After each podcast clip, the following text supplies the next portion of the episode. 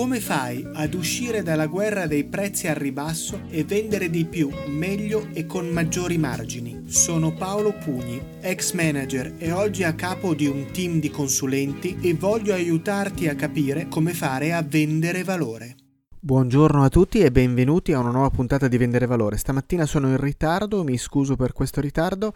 Ieri è stato il battesimo della mia nipotina, sono un po' perso e non sono riuscito ieri sera a completare la puntata che prevede, come sempre, alcuni interventi. Sto diventando un po' l'Arsenio Lupin del podcast. Dicevano così di D'Antoni, lo chiamavano l'Arsenio Lupin del parquet per la sua capacità di rubare palloni. Lo dicevano di Battiato, l'Arsenio Lupin della citazione e eh, quindi quindi in questo senso vado andando a spulciare tra i podcast eh, che ascolto per prendere alcuni spunti interessanti che si incastrano bene nel discorso che stiamo facendo. Stiamo parlando delle parole della vendita, stiamo parlando di quali siano i prerequisiti necessari per poter vendere al meglio. Abbiamo avuto interventi nelle due precedenti puntate di diversi ascoltatori e oggi partirei proprio da qui e innanzitutto partirei da una bellissima descrizione di quello che è la vendita eh, nel rapporto tra avvocato e cliente, ma tutto sommato ogni cosa si vende. Abbiamo parlato di paziente e cliente, parliamo di avvocato e cliente o avvocato e assistito per vedere nelle parole di Lucio Bongiovanni come viene descritto questo rapporto e, e soprattutto che lezione possiamo apprendere collegandoci a quanto abbiamo ascoltato la volta scorsa, proprio con l'aiuto di eh, Denise Calzolari e Francesca De Siena sull'empatia e sulla relazione per eh, il nostro processo di vendita, per il nostro modo di vendere valore, cioè di vendere con un'attenzione reale al cliente in tutte le sue fasi. Poi parleremo di qualità, parleremo di qualità perché è la parola che ci permette di chiudere questo primo mini ciclo sulle eh, parole chiave della vendita realizzato con l'aiuto degli ascoltatori e quindi chiameremo in causa a Gianluca Gorlani che ci aiuterà a ragionare sulla qualità, ma lo faccio anche ricordando che proprio oggi è uscito il podcast di Luisa Croci che parla di qualità in azienda. E quindi vi suggerisco caldamente anche di ascoltare quel podcast perché ha molto da dirci su in che modo la qualità possa aiutare le aziende e possa in ultima analisi aiutare anche le vendite. Quindi lascio la parola adesso a Lucio Bongiovanni, è un estratto dal serial di 5 puntate di storie di giustizia sul eh, telefilm, avremmo detto una volta, sul serial TV The Night Off, bellissime tutte e cinque le puntate, vi consiglio spassionatamente di ascoltarle tutte. Questo è un estratto della terza che ci racconta, parlando proprio di questo serial TV, come dovrebbe essere il rapporto ideale tra avvocato e assistito, tra avvocato e cliente e quindi come possiamo apprendere anche da questa relazione specifica a vendere e a vendere meglio.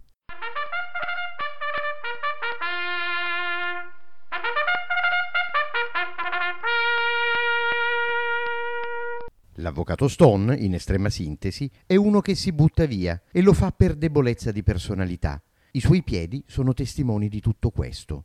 Lo vediamo anche dal colloquio che intrattiene con i genitori del ragazzo per farsi firmare il mandato. Dicevamo che nel corso di questo colloquio Turturro è stato competente e corretto. Certo, però è stato anche poco furbo e non ha tenuto nella giusta considerazione le caratteristiche dei propri potenziali clienti. Ciò ha determinato il fatto che i genitori di Naz gli hanno poi preferito la prestigiosa avvocatessa. Ma in cosa ha sbagliato Turturro? Anzitutto nell'aspetto fisico che lo squalifica ancora prima di gareggiare, ma questa è una considerazione evidente. Inoltre, Turturro accenna immediatamente ai genitori la possibilità di patteggiare la pena, eventualità tecnica da non scartare, data la quantità di prove raccolte a carico del ragazzo, catturato fuggiasco e in possesso dell'arma del diritto. Tuttavia, L'immediato accenno ai genitori della possibilità di patteggiare è stato un vero e proprio autogol di Stone, perché non ha tenuto conto del fatto che i genitori, immediatamente dopo l'arresto del figlio per un crimine orrendo, non vogliono nemmeno sentir parlare della possibilità che il ragazzo possa essere in qualche modo colpevole e il patteggiamento, per quanto consenta una sostanziosa riduzione di pena, si fonda proprio sul riconoscimento della commissione del fatto. In altri termini, Stone ha detto ai genitori di Naz proprio ciò che non volevano sentirsi dire. Se a questo poi aggiungiamo il fatto che Turturro ha quantificato forfettariamente la somma richiesta per l'assistenza, peraltro scontandola rispetto a quanto avrebbe domandato un altro avvocato, riusciamo a delineare il quadretto che è apparso ai genitori di Naz. Chi si affiderebbe a un avvocato malvestito e con i piedi bruciacchiati? Che non crede all'innocenza del proprio assistito e che ci tiene subito a formulare la richiesta economica per l'opera che intende prestare, che peraltro vale meno della media, perché così lui stesso se la fa pagare. Nessuno, immagino. Eppure Turturro aveva chiesto una somma onesta e aveva correttamente prospettato l'eventualità di un patteggiamento qualora le cose si fossero messe male. Tecnicamente nulla da dire, ma l'opera dell'avvocato non si esaurisce nella tecnica giudiziaria, ma comprende anche l'aspetto relazionale con assistiti e clienti, le cui peculiarità occorre tenere in considerazione se vuoi conquistarne la fiducia, perché di questo si tratta in fondo. Se chiedi a qualcuno di metterti la sua vita in mano, hai il preciso dovere di parlare il suo stesso linguaggio, di entrare in empatia con lui. Questo non vuol dire essere ipocriti e carpire la fiducia altrui in modo subdolo, vuol dire invece invece avere la massima considerazione dell'altro e del suo punto di vista, anche se inizialmente sei costretto a smussare degli aspetti tecnici della questione che potrai in seguito illustrare con calma, quando cioè avrai instaurato un clima di calore e fiducia. Questi aspetti fanno parte del lavoro dell'avvocato, non sono elementi accessori. Così come, peraltro, è fondamentale valorizzare il proprio lavoro, farsi pagare il giusto e non insistere sullo sconto del prezzo praticato, perché così facendo il professionista si sminuisce agli occhi del cliente, che stima solo ciò che paga. Molto interessante questa riflessione di Lucio Bongiovanni sul cliente che stima solo quello che paga. Il valore passa attraverso anche la segnalazione del prezzo, passa anche attraverso eh, un consiglio importante sul l'acquisto, sul potere di acquisto, sulla necessità di acquisto. Eh, come sentiremo a breve in un altro estratto da un altro podcast, ehm, verrà detto, non anticipo nulla per non rovinare la sorpresa, verrà detto che quando diamo un suggerimento che costa poco, spesso e volentieri questo suggerimento viene sprecato, viene travisato. Sì, vabbè, ma eh, ho pagato 10 euro per uh, questo tipo di corso, per questo tipo di consulenza, per questo tipo di prodotto e vabbè, chi se ne frega, le ho buttate via, non conta niente. Se invece io ti faccio pagare 500 euro all'ora la consulenza, i mh, suggerimenti che ti do, i compiti che ti assegno, li segui immediatamente. Questa è forse anche la ragione per cui, per esempio, i medici, torniamo al mondo della sanità, si fanno pagare tantissimo per eh, delle visite molto brevi, eh, che, nelle quali comunque colgono l'essenza, quelli bravi, intendo dire, adesso non voglio generalizzare, non scateniamo una discussione su questo, ma direi che c'è un impatto immediato, un effetto diretto tra quello che è il valore che noi percepiamo attraverso il prezzo e eh, l'impatto che ha su di noi. Vendere valore vuol dire anche questo, vuol dire non svendersi, non buttarsi via come fa l'avvocato Stone, non buttarsi via. E allora qualcosa di più sul prezzo ce lo facciamo spiegare da un'altra voce che abbiamo ben già conosciuto. Ho letto su un libro di economia che il prezzo di un prodotto è determinato dall'intensità del desiderio dell'acquirente, intensità che può essere misurata non dal costo di produzione, ma da ciò a cui si è disposti a rinunciare per ottenerlo. Quindi possiamo affermare che esclusi i beni di prima necessità, in una vendita si parla sempre di valore percepito di un prodotto, prodotto inteso come oggetto o prestazione, e non il prezzo del valore reale. Intanto, al termine della compravendita, il vostro interlocutore non deve avere l'impressione di aver perso qualcosa, bensì di averci guadagnato. Detto questo, la scelta del prezzo non può essere determinata da una funzione matematica. Questo perché anche se è strettamente legato alle modificazioni di domanda e offerta del mercato, è il posizionamento dell'azienda o del professionista, cioè la visibilità del loro personal brand che fa tutta la differenza del mondo. Un'azienda, un privato con un personal brand che lo distingua dagli altri rappresenterà la voce autorevole le persone tendono naturalmente a rivolgersi ed affidarsi a brand già affermati e saranno queste stesse persone, mediante il passaparola, a confermare l'onestà dei vostri principi, l'affidabilità dell'azienda, la necessità dei vostri prodotti o servizi. Quando si cerca di determinare il prezzo di un oggetto o una prestazione, si deve tenere in considerazione che stiamo eh, vendendo una promessa all'acquirente, che racchiude in sé tutte le nostre competenze e conoscenze e che è il prodotto, il prodotto per il raggiungimento di un obiettivo che ci accomuna e in cui entrambi crediamo. Ovviamente anche il prezzo farà sì che il valore del prodotto sia ben distinto dagli altri. Eh già, perché alla fine quello che conta è la capacità di avere autorevolezza, la capacità di raccontarsi, la capacità di essere percepito come affidabile. Il prezzo diventa l'espressione di un valore quando dietro c'è della sostanza, quando dietro percepiamo che percepiamo dietro questo prezzo e questo valore che la persona con la quale stiamo lavorando, la persona e l'azienda con la quale stiamo lavorando, stiamo per lavorare effettivamente hanno uno spessore, una competenza, una ricchezza, una predisposizione positiva, una onestà con la quale è impossibile non fare i conti, con la quale eh, si ha piacere a lavorare, della quale ci si può fidare. Torniamo di nuovo alla parola della fiducia. Ma a questo punto io riprendo un altro podcast eh, uscito da poco, proprio nei giorni scorsi, eh, parlo di lavoro da casa di Odra Bertolone, mia compagna di Digital Mastermind, che ha intervistato Anne, eh, un cognome impronunciabile dato che è di origini asiatiche, non ci provo neanche a pronunciarlo. Eh, se volete ascoltarvi tutta l'intervista decisamente interessante andate su Lavoro da casa ed è la puntata di questo weekend, di questo fine settimana, quindi sto parlando del 23 e 24 settembre, ho estratto alcuni spunti mh, tratti da questo podcast, ringraziando Odra che mi ha dato il permesso di farlo e ringraziando Anne che dice delle cose estremamente interessanti e che vorrei invitare per un'intervista qui eh, sul nostro podcast. A proposito, ho ricominciato a programmare le interviste da quando rientrerò dagli Stati Uniti. Ehm, ripartirò con le interviste. Approfitto anche per dire appunto che durante il mio soggiorno negli Stati Uniti, che comincia la prossima settimana, pubblicherò delle dirette, dei video per dare dei suggerimenti partendo da quello che vedo, da quello che eh, posso cogliere nel mio viaggio a New York, solo e soltanto sul canale Vendere Valori di Telegram, per cui vi ehm, invito a sottoscrivere quel canale.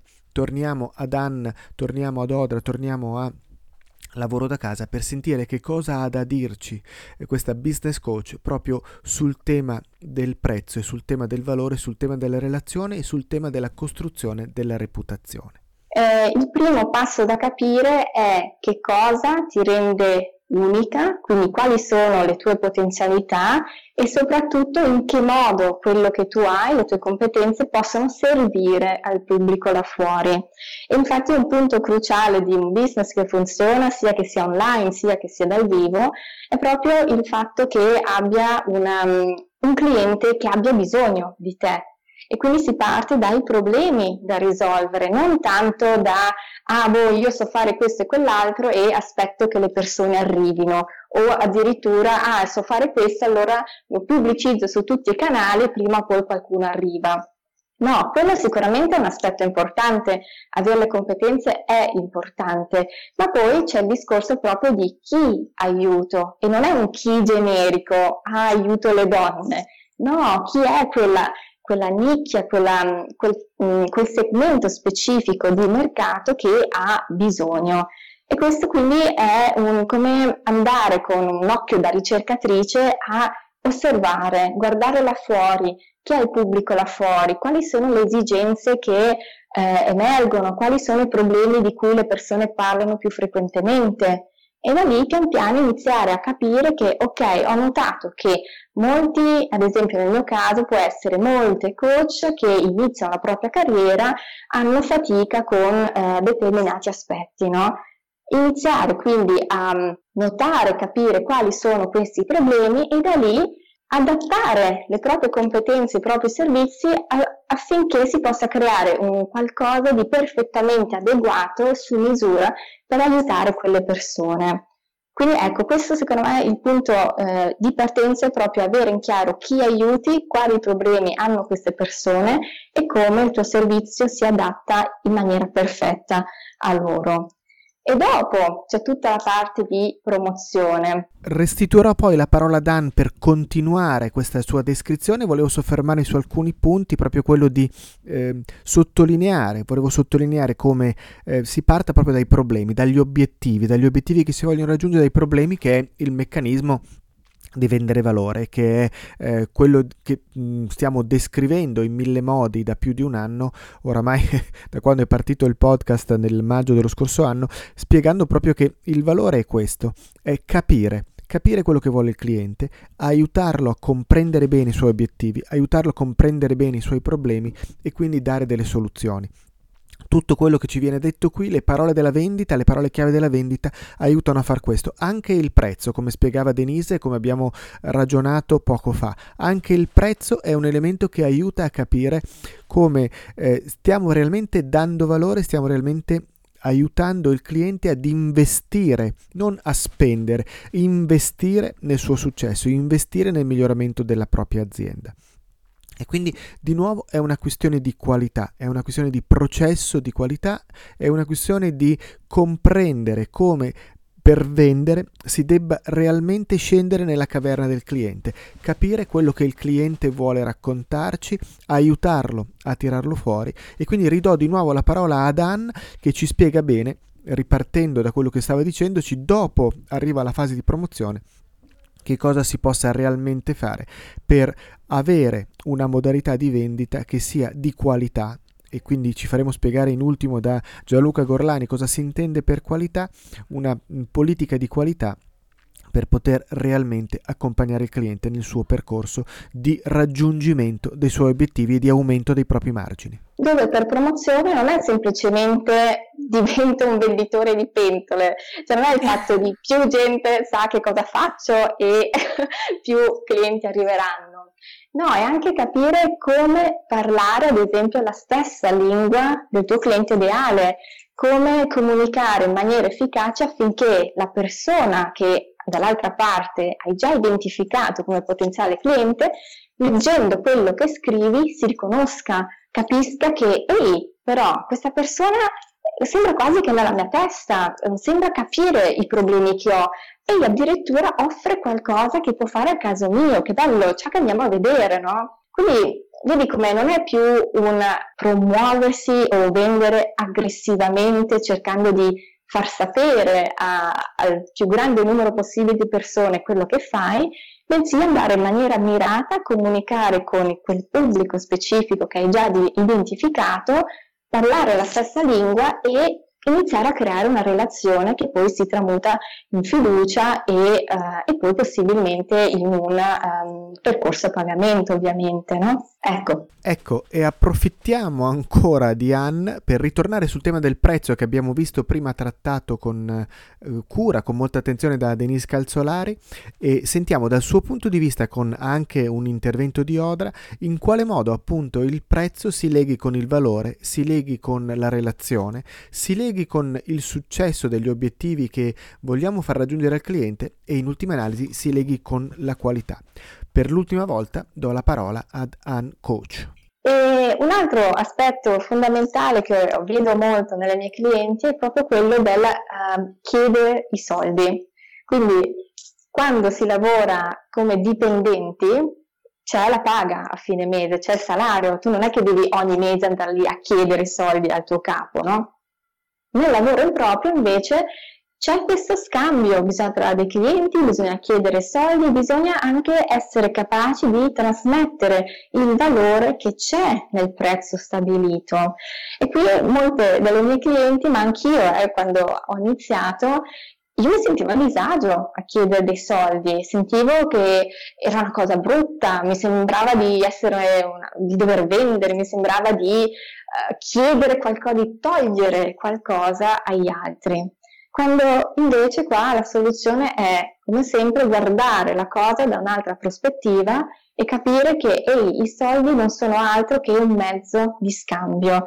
Io ti sto dando del valore e in cambio ti chiedo dei soldi, ma non ti sto togliendo dei soldi, ti sto dando del valore. Perché in effetti le persone hanno piacere a investire in quello a cui tengono.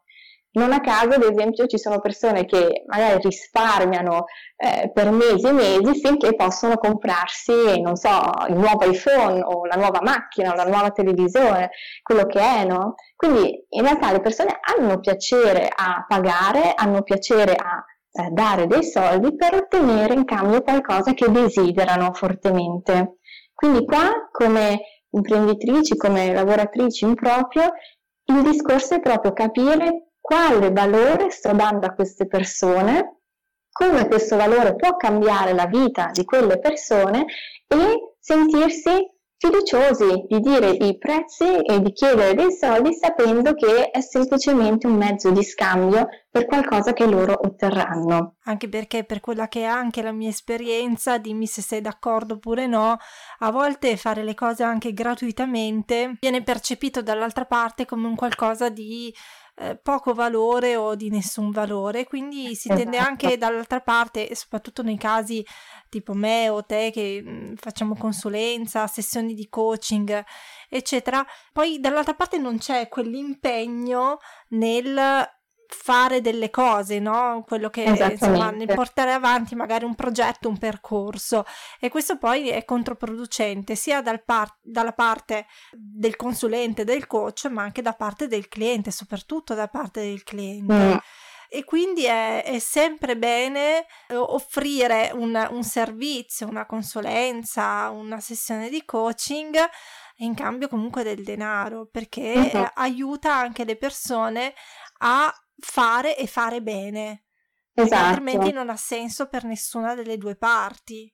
Uh-huh. E soprattutto in uh, situazioni come le nostre, dove appunto si, um, si, fanno dei percorsi di coaching o di consulenza, è fondamentale che sia il cliente a impegnarsi e l'impegno deriva anche da quanto la persona stessa ha investito. Cioè se io ad esempio so che boh, ho pagato 10 euro questa cosa e magari sì, mi, mi chiedono di fare un compito, io non lo faccio, dentro me mi dico ma sì, tanto era solo 10 euro, non è che ho perso tanto, posso anche non certo. farlo no, questo compito.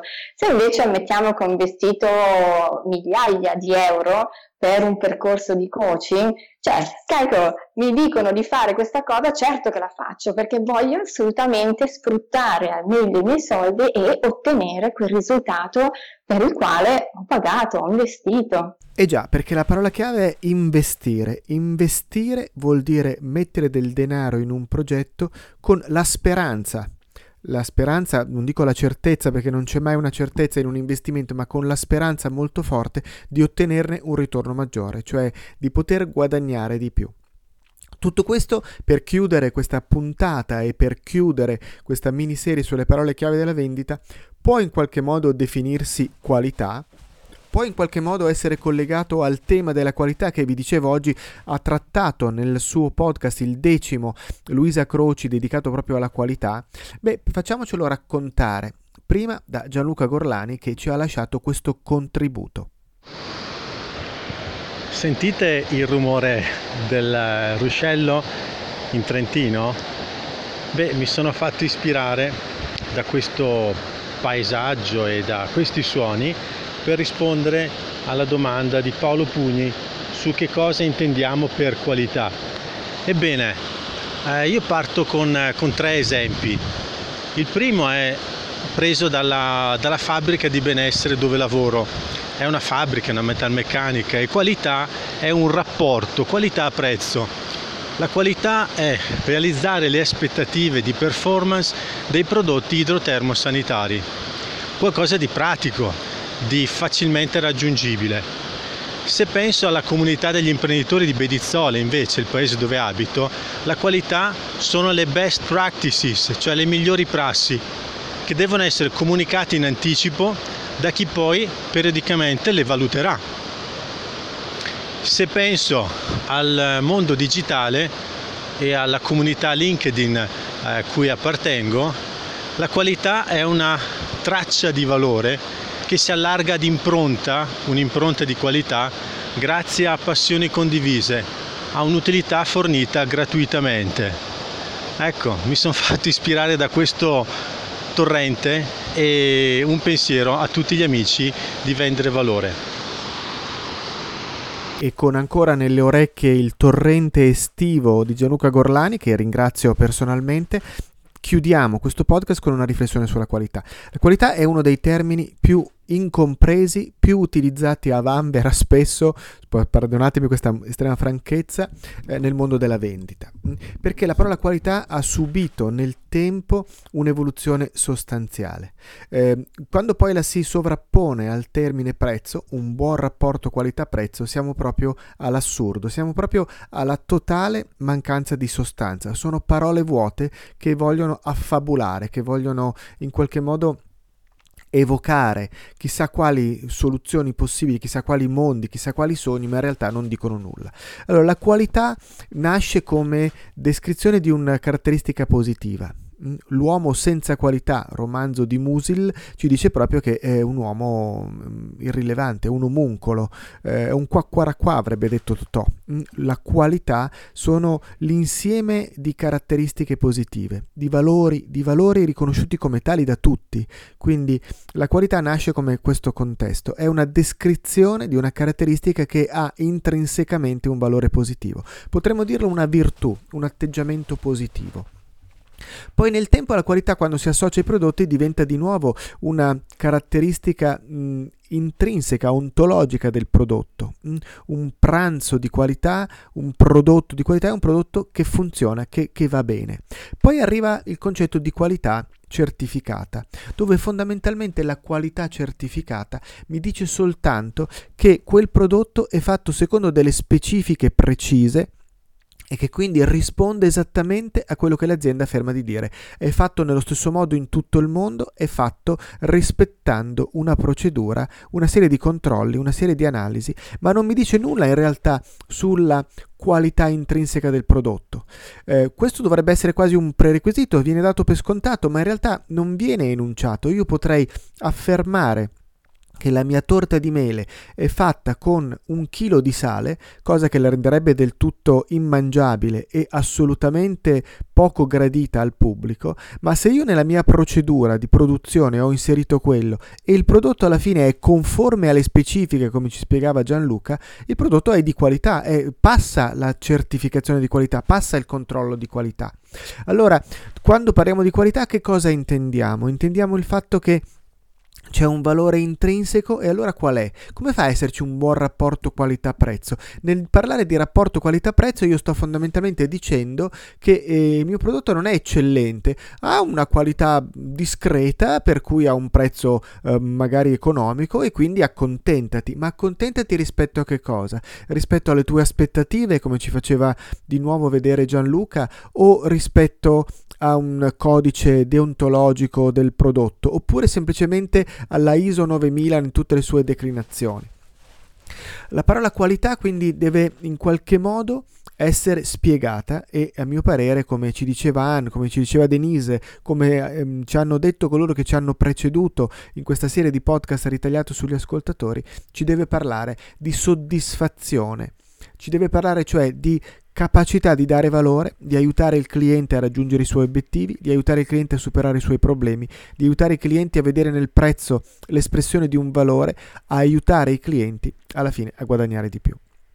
Ecco, sono arrivato alla fine di questo ciclo di interviste eh, così trasversali, fatte, costruite grazie al contributo dei, eh, degli ascoltatori e a questo furto di piccole, ehm, in piccoli interventi da altri podcast eh, che ci ha permesso di ragionare e riflettere su alcune parole della vendita prontissimo a continuare perché le parole della vendita sono infinite. A volte vengono utilizzate in maniera divertente alcune parole. Mi ricordo ad esempio che in un'aula recente, quando parlavamo di eh, qualità, parlavamo di eh, soluzione ideale per il cliente, qualcuno dice beh, eh, quello che io offro deve essere giusto. Giusto cosa vuol dire? Giusto per chi? Quindi se vedete possiamo andare avanti all'infinito sulle parole della vendita.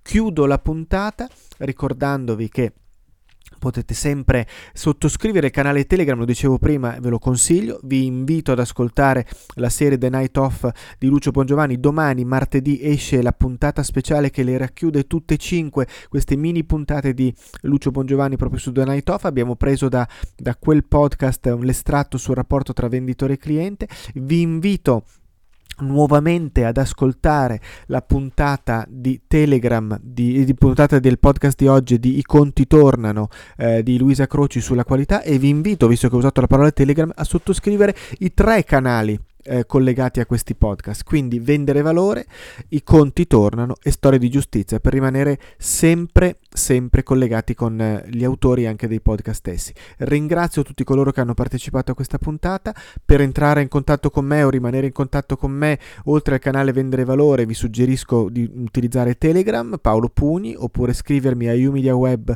vendere valore chiocciolaiumediaweb.com per entrare eh, in contatto con me, lasciarmi messaggi, mandarmi mail, quello che volete volete.